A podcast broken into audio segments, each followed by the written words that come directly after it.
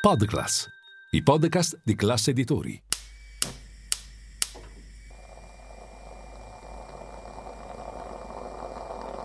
Buongiorno dal gruppo Classe Editori. Io sono Massimo Brugnone. Oggi è mercoledì 21 febbraio e queste sono notizie a colazione, quelle di cui hai bisogno per iniziare al meglio la tua giornata.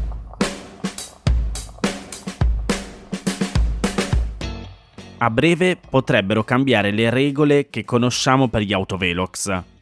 Il ministro delle infrastrutture e dei trasporti Matteo Salvini vuole modificare il codice della strada e nello specifico le norme che regolano l'installazione e il funzionamento dei dispositivi per il controllo della velocità. Queste le sue parole.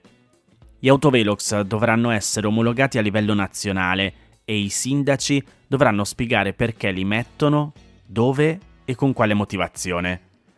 Da quel che scrivono diversi giornali, se dovessero davvero cambiare le cose, le modalità di collocamento e uso dei dispositivi dovranno dipendere esclusivamente dall'esigenza di tutelare la sicurezza della circolazione e di stimolare i comportamenti virtuosi dei cittadini. Inoltre sarà esclusivamente il prefetto, tramite un provvedimento, a decidere dove posizionare i nuovi autovelox e questi dovranno essere segnalati con un chilometro di anticipo al di fuori dei centri abitati. Wired scrive che le principali novità dovrebbero però riguardare la velocità sulle quali il nuovo codice della strada prevederà monitoraggi. L'idea del governo sarebbe quella di vietare l'installazione degli autovelox nelle strade con limiti di velocità inferiori ai 50 km h e in alcuni casi anche nelle extraurbane. Per evitare la moltiplicazione dei dispositivi, il governo stabilirà poi una distanza minima tra l'uno e l'altro, che sarà progressiva in base al tipo di strada. Un'altra indicazione riguarda gli autovelox a bordo di veicoli in movimento. Questi dovranno essere sempre riconoscibili e potranno essere utilizzati solamente nei casi in cui è impossibile installare postazioni fisse o mobili. Staremo a vedere se queste modifiche verranno approvate.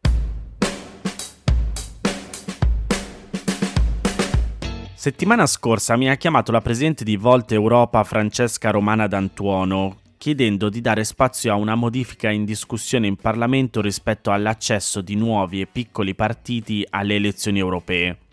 E la notizia in effetti mi pare interessante. Prima un passo indietro, che cos'è Volt? È un partito politico paneuropeo, cioè che nasce già trasversale a tutti gli stati a livello europeo è presente in 32 paesi d'Europa e questo perché oltre agli Stati membri dell'Unione Europea Volta raggiunge anche alcuni stati che non ne fanno parte, quali Svizzera, Albania e Regno Unito. È stato fondato nel 2017 e attualmente ha un solo parlamentare eletto al Parlamento europeo, il tedesco Damian Boeselager, che è anche uno dei fondatori del partito e che spero mi perdonerà per la pessima pronuncia che avrò fatto del suo nome e cognome. Ora, che succede? I partiti per candidarsi alle diverse elezioni hanno due possibilità.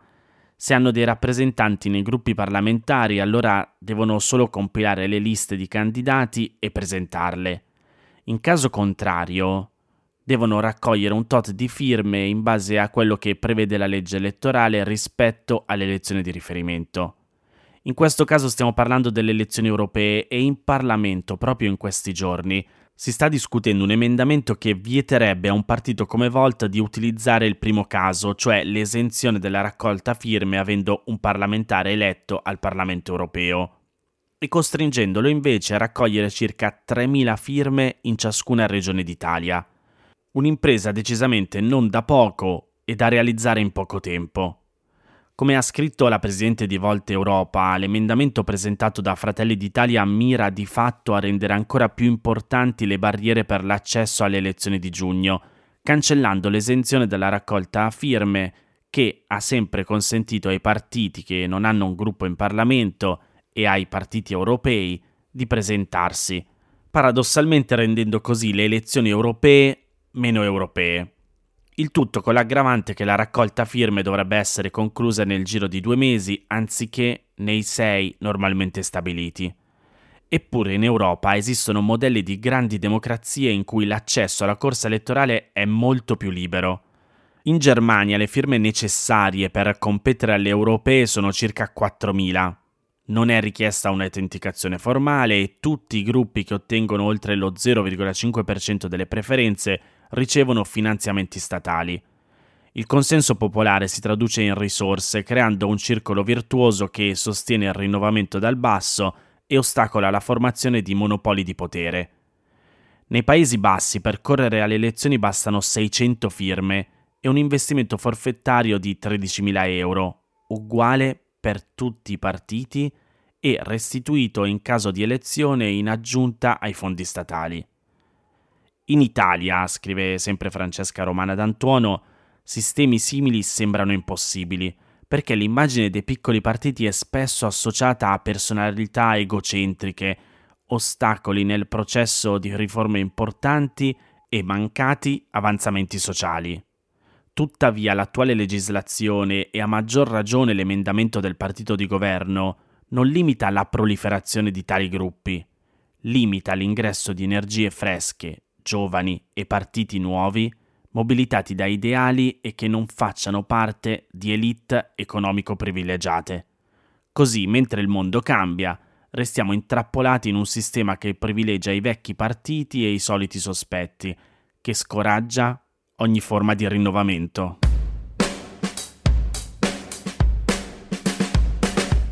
Devo fare una precisazione rispetto alla notizia di lunedì su quanto sia inquinata l'aria della pianura padana e in particolare di Milano. La fonte secondo cui domenica 18 febbraio Milano era la terza città al mondo con il peggior inquinamento dell'aria, fonte che vi ho citato anche io qui a Notizia Colazione, è l'IQ Air, un'azienda privata svizzera che produce sistemi per la purificazione dell'aria. Sul suo sito ufficiale l'IQ Air aggiorna quella che viene definita come la classifica in tempo reale delle principali città più inquinate al mondo.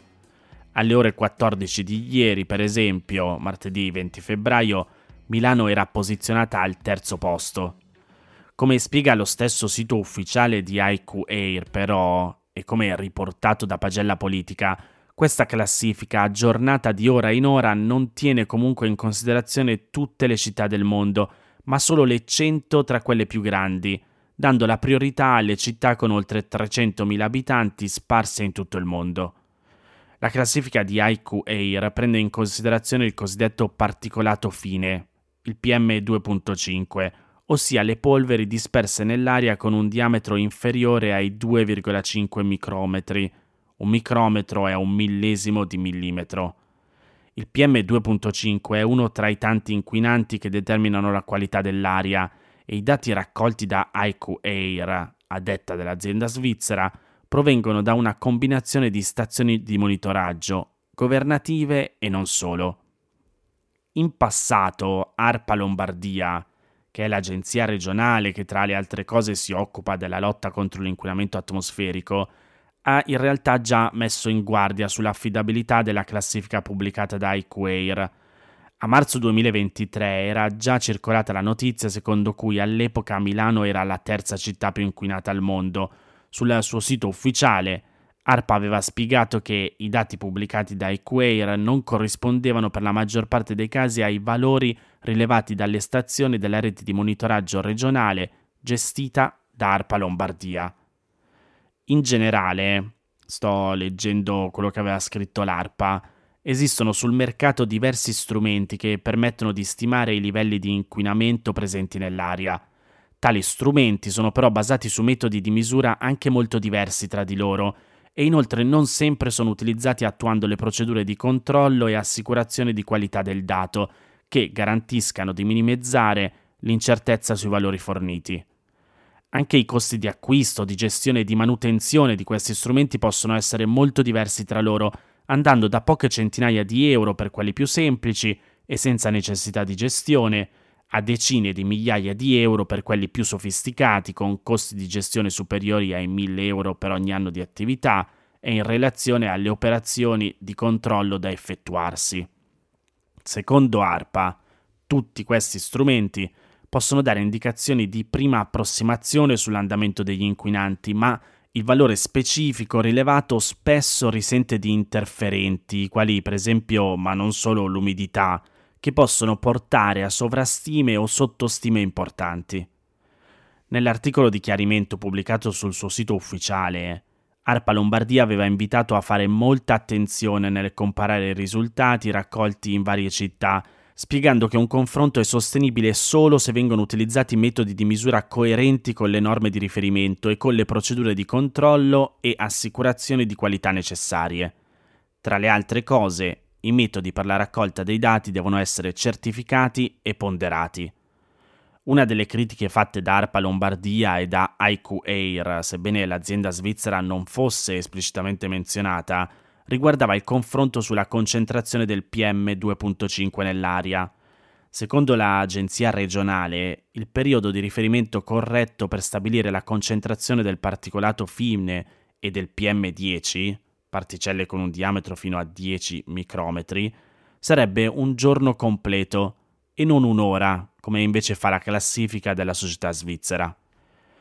Tutto questo ora non significa che la qualità dell'aria di Milano in questi giorni sia buona, anzi, per esempio nella stazione di rilevamento in via Senato in centro a Milano nella settimana tra il 13 e il 19 febbraio il valore limite giornaliero per il PM10 è stato superato sei volte.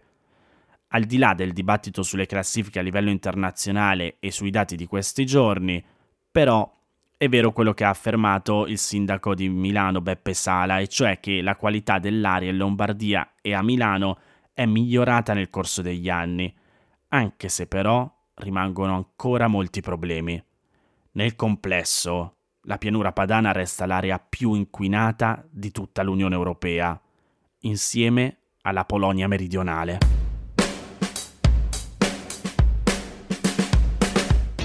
Queste erano le notizie a colazione di oggi. Se volete suggerirmi alcune notizie o mandarmi i vostri commenti su quelle trattate, potete scrivermi all'indirizzo notiziacolazione.it. Se volete rimanere aggiornati, ci sono il canale Telegram e WhatsApp di Notizie a Colazione. Li trovate nel sommario della puntata insieme al link per gli altri podcast del gruppo Classe Editori. Io vi aspetto domani per iniziare insieme una nuova giornata. Un saluto da Massimo Brugnone.